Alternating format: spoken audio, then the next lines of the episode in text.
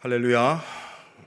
오늘 하루도 오늘 새벽에도 하나님께서 여러분들을 지키시고 보호하시고 은혜와 평강 가운데 이끌어 주시기를 축원드립니다.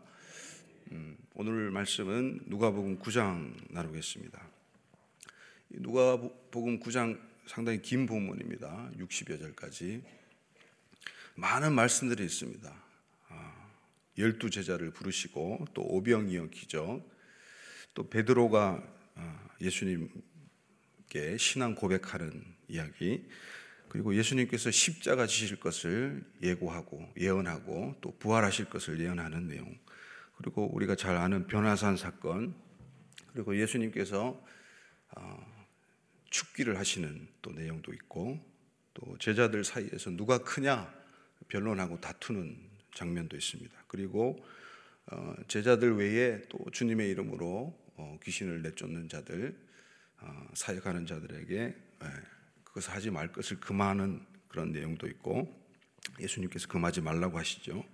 그리고 또 예수님께서는 예루살렘으로 가시는 그런 시점에서 이 사마리아 아, 마을에서 이제 배척당하시는 이야기 그리고 마지막으로는 이 세 명의 팔로워들 예수님을 따르고자 하는 사람들에 대해서 나옵니다. 이걸 다 다룬다면 예, 예, 불가능하겠죠. 그래서 이 누가복음에서만 특별히 나오는 어, 부분들을 어, 말씀을 나누고자 합니다. 어, 여러분 우리가 잘 아는 말씀이죠. 23절 한번 보시겠습니까? 23절 시작. 또 무리에게 이르시되 아무든지 나를 따라오려거든 자기를 부인하고 날마다 제 십자가를 지고 나를 따를 것이니라. 아멘. 다른 복음서에도 나오는 말씀이고 우리가 익히 아는 말씀입니다. 그런데 누가복음에서만 등장하는 아, 단어가 추가되어 있습니다. 무엇일까요? 네, 날마다입니다. 날마다. 다른 복음서에는 날마다가 없어요. 누가복음에서만 날마다가 추가가 됐어요. 어, 여러분 우리는 제자입니까? 제자 광성교회를 다니시는 성도님들은 제자이십니까? 아멘이십니까? 제가 어느 청년사회 갈때 청년이 리더인데 그렇게 이야기하더라고요. 나는 제자가 아닙니다. 어, 예수님의 열두 제자 같이 그렇게 특별히 부르심을 받은 사람들이 제자지 나는 그냥 평신도고 무리입니다, 무리. 어, 그렇게 이야기하더라고요. 특별한 존재를 가리켜서 제자라고 하는 인식을 가지고 있더라고요. 그래서 그게 아니라 아니라고 이제 성경적으로 설명을 해도 그게 잘 받아들이지 않더라고요. 혹시 그런 분들 계신지 모르겠습니다. 음. 제자들, 열두 제자들, 물론 많은 사람들 중에 열두 명의 하나님의 그 사도들, 제자들을 하나님께서 특별히 부르셨죠. 어, 그러나 그들을 통해서 또 제자들이 양성되고 또 제자의 제자들이 양성되고 어, 오늘날까지 2000년 예, 동안 끊임없이 이 교회 안에서는 제자화가 되는 일들이 일어나는 줄 믿습니다. 그래서 우리들은 변함없이 예수님을 따라가는 제자들인 줄 믿습니다. 모름지기 성도의 정체, 정체성 중에 가장 중요한 것 중에 하나가 바로 제자도입니다. 제자도. 누가복음에서는 제자도에 대해서 많은 부분을 어, 가르쳐 주고 있습니다. 제자는 예수님을 따르는 자입니다. 예수님을 구주로 믿는 성도들은 신자들은 모두 여기에 해당합니다. 예수님이 가신 길을 어, 따라가는 자. 여러분, 예수님이 가신 길은 십자가의 길입니다. 우리가 날마다 주님을 따라가야 할 그 길도 무슨 길입니까? 예, 대답을 안 하시네요. 예, 무슨 길입니까? 답을 알려드렸는데 예, 십자가의 길입니다. 할렐루야. 근데 우리는 예수님을 따라가려고 하는 목적이 좀 해이해질 때가 있어요. 헷갈릴 때가 있어요. 신앙생활 하다가 보면 또 세상에서 그렇게 믿음을 지키려고 발부둥 치면서도 살다가 보면 흐릿해질 때가 있습니다. 오늘 이 시간들을 통해서 우리가 그 흐릿해진 제자도를 바로 세우는 일이 있기를 간절히 소망합니다. 우리는 십자가의 길을 걸어가고 있습니까? 아니면 힘들고 지쳐서 또는 시험이 들어서 지금 제자리에 주저앉고 계십니까? 그리고 또 누군가는 아, 예수님을 따라가 보니 너무나 고생스럽고 힘겹고 이거는 불가능한 일이다. 나 같은 사람은 제자가 될 수 없다. 나는 그냥 예전에 살던 패턴대로 살고 싶다. 그렇게 예수님을 따르다가도 유턴해가지고 그렇게 자기의 삶의 자리로 돌아가는 분들은 계시지 않습니까? 십자가는 정죄받는 그 사람이 십자가를 지고 가는 것이 그 십자가형의 관례였습니다. 다 아시죠? 그런데 십자가가 가장 강력하게 그려진 이 구약 본문 중에 창세기 22장 사건이 있습니다. 아브라함이 아들 이삭을 번제 바치는 장면이죠. 그것을 이 랍비들이 창세기 랍바라는 주석서에 그렇게 이야기하고 있습니다. 자기 등에 자신의 십자가를 지고 가는 사람처럼 이삭이 나무를 지고 갔다. 예, 그렇게 기록하고 있습니다. 랍비들도 하나님의 말씀을 어떻게 하나님의 말씀이 강력하게 세워지느냐? 하나님의 말씀은 하나님을 하나님의 말씀은 말씀을 위해서 죽을 준비가 되어 있는 자들 안에서만 견고하게 자리 잡을 수 있다라고 탈무드에서도 가르치고 있어요. 음, 자기 목숨을 버릴 각오를 가진 사람들 안에서만 하나님의 말씀이 온전히 세워진다는 이야기. 여러분 어떻게 생각하십니까? 우리 히브리서 11장 38절 한번 보겠습니다. 히브리서 자 같이 읽겠습니다. 이런 사람은 세상이 감당하지 못하느니라. 그들이 광야와 산과 동굴과 토굴에 유리하였느니라. 아멘. 믿음의 선진들이 나오는 믿음의 장, 이 히브리서 11장에는 어, 세상이 감당하지 못하는 믿음에 대해서 나옵니다. 제 아무리 이 예수님을 따르는 자, 제자들, 믿는 자들을 박해하고 죽이고 옥에 가두고 해도 이 사람들은 광야를 유리하면서 또 토구를 전전하면서 예, 자녀들을 또 사자의 밥에 내어주면서 몸이 갈갈이 찢기면서 그렇게 세상하지, 세상이 감당하지 못하는 믿음을 유지하고 순교했습니다. 여러분, 우리는 잘 살기 위해서 예수님을 믿지 않아요. 잘 죽기 위해서 예수님을 믿는 줄 믿습니다. 왜냐하면 주님께서는 그렇게 말씀하셨기 때문이에요. 24절 말씀 보시겠습니까? 시작. 누구든지 제 목숨을 구원하고자 하면 잃을 것이요. 누구든지 자기를 위하여 제 목숨을 잃으면 구원하리라. 이것을 다른 말로 하면 살기 위해서 예수님을 믿는 게 아니라 잘 죽기 위해서 예수님을 믿는 것이죠. 그래야만 주를 위한 인생이 되고 주님의 영원하신 그 영생을 우리가 품을 줄 믿습니다. 그것이 바로 어, 이 예수 그리스도의 복음의 신비죠. 십자가 복음의 신비입니다. 매우 역설적입니다. 그래서 복음의 파라독스라고 하죠. 복음의 모순, 복음의 역설. 왜 그럴까요? 왜 하나님께서는 이 복음을 역설적으로 좀 논리적으로는 말이 안 되게 좀 이해하기 힘들게 그렇게 우리에게 말씀하시는 것일까요? 그것은 아마도 세상의 논리로는 인간의 지혜로는 이해할 수 없는 그 복음의 신비를 통해서 하나님께서는 그 복음을 가지고 믿음으로 살아내는 자들을 가려내기 위해서 어떻게 보면 그렇게 복음을 신비에 가려 놓은 줄 믿습니다. 저는 그렇게 생각해요.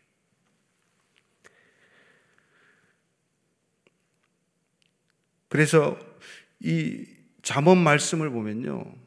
이 복음적인 그 신비. 그래서 세상 사람들이 막 세상이 흔들릴 정도로 세상이 감당하지 못할 정도의 일들이 있다고 이야기해요. 우리 잠언 30장 말씀 한번 보시겠습니까?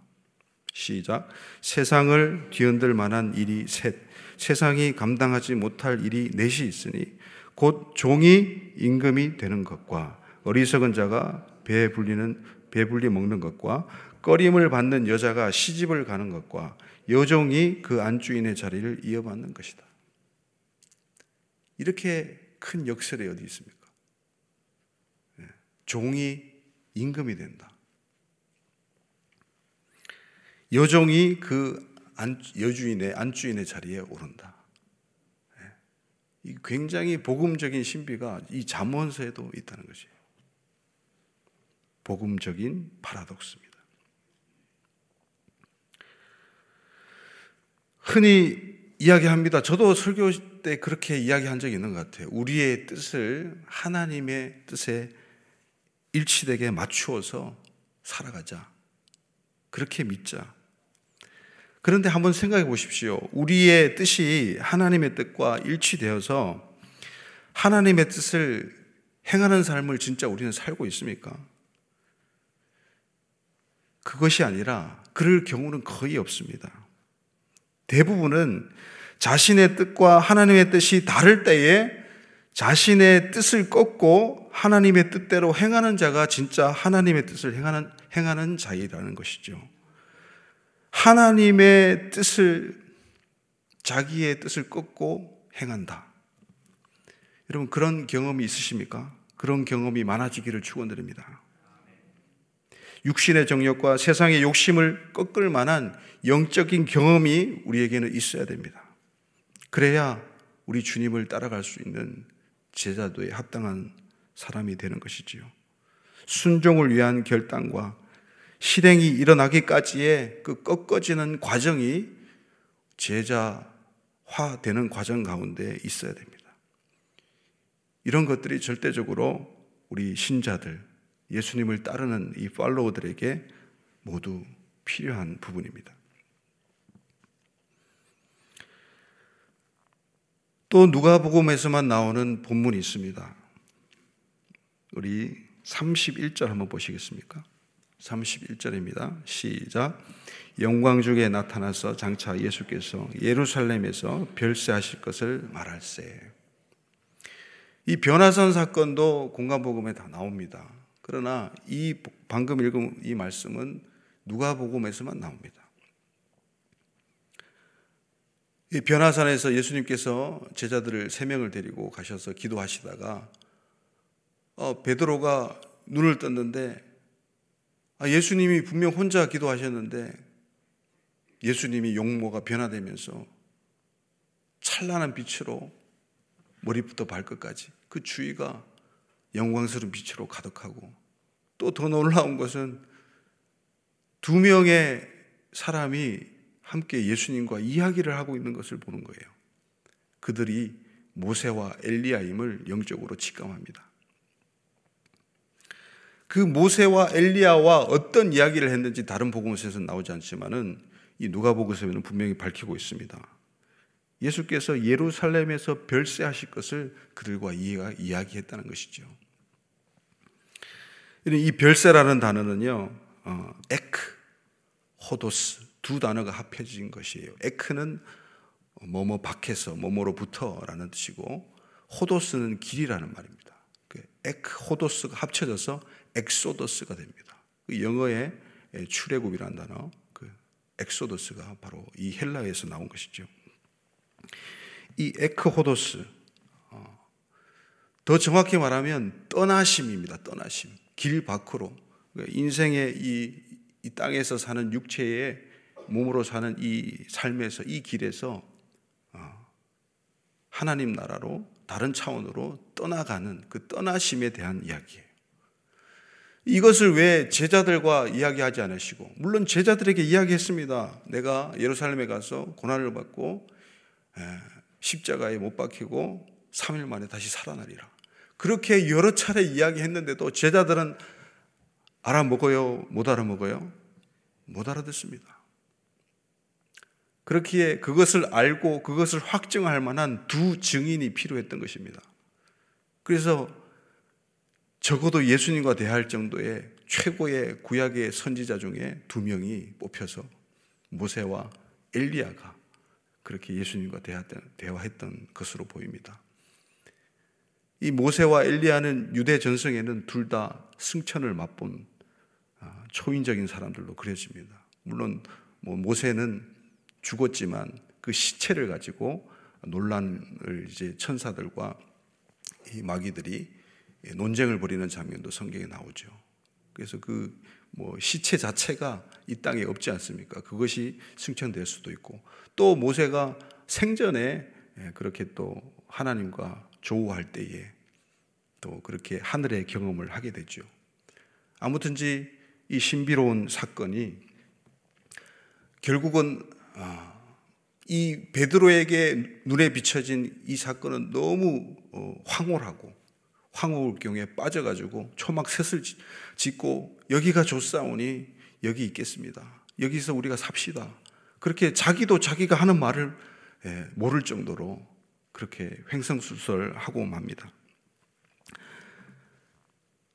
근데 이 사건은요, 예수님이 부활한 몸으로 영광 중에 하나님께 나아가는 그런 부활체의 모습을 한정적으로 이 땅에서 보여주는 놀라운 사건이죠. 그래서 28절에 보면 8일이 나옵니다. 8일쯤에, 8일쯤에. 십자가 고난을 말씀하시고 8일쯤에, 그로부터 8일쯤에 이 사건이 있었죠. 이 8이라는 숫자는 또 부활을 상징하는 숫자입니다. 그래서 이 십자가와 부활, 이 성도의 또는 제자의 가장 중요한 우리 핵심적인 신앙의 가치, 이 십자가와 부활이 연속해서 등장을 하게 되고 그런데 안타까운 것은 37절에 이튿날 산에서 내려오게 되는데 내려오자마자 귀신 들린 자들의 아우성이 들려옵니다. 사역할 것들이 너무나 밀려 있습니다. 산에 있을 동안에. 많은 사람들이 몰려오고 제자들을 붙잡고 예수님을 붙잡고 살려달라고 아우성을 치고 있어요.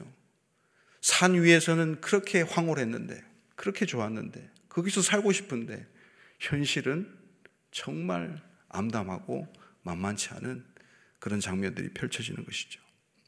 우리도 그런 경험이 있습니다. 하나님을 예배 가운데 만나고, 또 기도 가운데 만나고, 너무나 좋죠. 그래서 성전에 막 살고 싶어요.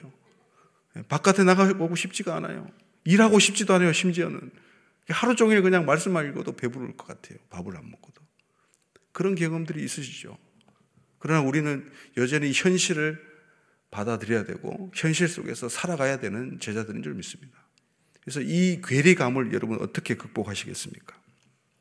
이 괴리감. 우리는 하늘과 땅 이 영과 육 사이의 이 괴리감에 의해서 고통당하는 존재가 아니라 뚫어내고 이겨내고 극복하고 승리해야 되는 존재인 줄 믿습니다. 우리는 땅에 뿌리 받고 하늘의 열매를 내는 존재가 아니라 반대로 하늘의 뿌리를 내리고 땅에 열매를 맺는 존재입니다. 예수님께서는 누가복음에서 또 특이하게 볼 수 있는 말씀을 마지막 말씀인데 한번 읽겠습니다. 51절 말씀을 하십니다. 네. 51절입니다. 시작. 예수께서 승천하실 기약이 차감해 예루살렘을 향하여 올라가기로 굳게 결심하시고 이런 표현은 또 누가복음에서만 나옵니다. 그래서 이 예루살렘을 향하여 올라가는 그 이야기가 계속해서 앞으로 펼쳐지고 있습니다. 9장부터 무려 19장까지 예수님이 마지막 예루살렘 행, 예, 예루살렘으로 갔다가 다시 갈리로로 갔다가 이렇게 왔다 갔다 하는 다르봉옷의 이야기는 달리 누가복음은 한 퀴에 계속해서 대장정의 여정을 예루살렘까지 가는 그 예수님의 모습과 제자들의 모습을 다루고 있어요. 9장부터 19장까지 무려 7번이나 나옵니다. 7번. 여러분 18장 31절 보시겠습니까? 얼마나 예수님이 예루살렘으로 향하는 그 의지가 강력한지 예수님 스스로 말씀하신 부분입니다. 31절 18장 31절입니다. 시작. 예수께서 열두 제자를 데리시고 이르되 보라 우리가 예루살렘으로 올라가노니 선지자들을 통하여 기록된 모든 것이 인자에게 응하리라. 아멘. 우리가 예루살렘으로 올라가노니. 그리고 19장 28절입니다. 시작. 예수께서 이 말씀을 하시고 예루살렘을 향하여 앞서서 가시더라. 예루살렘을 향하여 나아가는 예수님의 적극성을 한번 보십시오. 무슨 일 때문에 그렇습니까? 어떤 사명 때문에 그렇습니까? 바로 예루살렘에서 인류의 최고의 크라이막스 그 일을 감당하시기 위해서 바로 십자가를 감당하기 위해서 그리고 부활하시려고 할렐루야 그 예루살렘으로 가시는 예수님의 단호한 의지를 우리는 누가복음 본문에서 보게 됩니다. 여러분 여기에서 우리는 교훈을 찾아야 됩니다. 예수님께서는 승천하실 기약이 차감해 놀랍게도 십자가를 지실 기약이 차감해가 아니라 승천하실 기약이 차감해 그렇게 이야기합니다. 누가 이 히브리서에도 마찬가지로 십자가를 하나님 예수님께서 어떻게 지셨느냐 그 앞에 있을 기쁨을 위해서 십자가의 고난을 참으셨다고 이야기해요. 예. 십자가 이후에 부활 이후에 승천하실 것을 미리 내다보시고 그 기약이 차감해 예, 예루살렘으로 가셨다는 것이죠. 우리는 여기서 때를 아는 때를 아는 지혜가 있어야 될 줄 믿습니다. 그래서 우리가 때를 알고 우리의 인생의 한정적인 우리 인생의 시간을 시간 관리를 잘해야 되는 제자들인 줄 믿습니다. 시간 관리를 잘해서 때가 악하니라 말씀하시는 그 말씀처럼 우리가 눈에 불을 켜고 시간을 잘 관리하는 여러분 되시기를 축원드립니다. 두 번째로는 예루살렘을 향하여입니다. 방향성이죠. 목적지를 제대로 알아야 됩니다.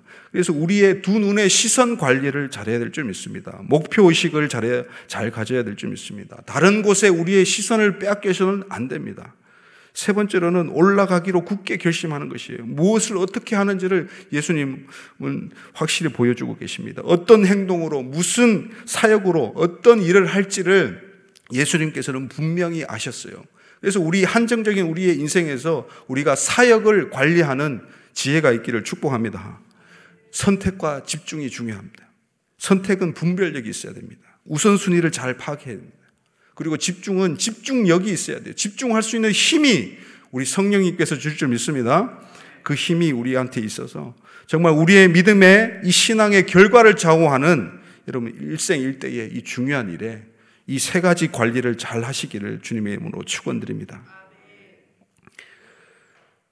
그리고 또 하나 우리가 얻을 수 있는 교훈은 주님의 그 예루살렘 길에서 그 인류의 크라이막스를 장식하는 그 길에서 이것을 거부하는 사람들이 있었다는 거예요. 이것을 육적인 이유 때문에 밀어내고 거부하는 사마리아인들이 있었다는 거예요. 단지 예수님이 남유다 출신의 유대인이라는 그 이유 하나 때문에 정치적인 이유, 그리고 민족적인 그 감정 반감 때문에 예수님의 그 놀라운 길을 예비하지 못하고 밀어내고 마는 안타까운 사람들이 발생을 한다는 것이죠. 우리가 우리의 고정관념과 편견과 정치적인 입장 차이 그리고 민족적인 반감 등 이것들을 다 초월해서 이게 다 무지, 무지를 만들어내는 요인들이거든요. 이것들을 다 초월해서 우리가 주님의 대업을 막지 않고 주님께서 오시는 길을 우리가 활짝 여는 우리 지혜로운 성도님들 다 되시기를 주님의 이름으로 축원드립니다. 우리 기도하겠습니다. 제가 기도하고 마무리하겠습니다. 하나님 아버지, 우리가 예수님의 말씀을 그리고 예수님의 행동들을 우리가 이 누가복음에서 알아가게 하시니 감사합니다. 십자가와 부활 그리고 그 이후에 있을 승천과 재림과 하나님 나라의 통치가 주님 그 예루살렘에서 임할 것을 예수님께서는 아시고 결단의 의지를 가지고 시간을 잘 관리해서 시선을 잘 관리해서 사역을 잘 관리해서 그렇게 가셨던 모습처럼 우리도 때를 알고 시간을 잘 관리하는 인생들 되기를 원합니다. 우리가 목적지를 알고 시선 관리를 잘하는 인생들 되기를 원합니다. 우리가 어떤 행동 무엇을 할지를 잘 파악하고 사역 관리를 잘 해서 선택과 집중력이 높은 우리 제자를 제자들이 되어서 예수님의 길을 따라가는 자들, 예수님이 오실 길을 예배하는 자들 다 될 수 있도록 성령님 축복하시고 인도하여 주시옵소서 예수님의 이름으로 기도드리옵나이다. 아멘. 주여, 주여, 주여.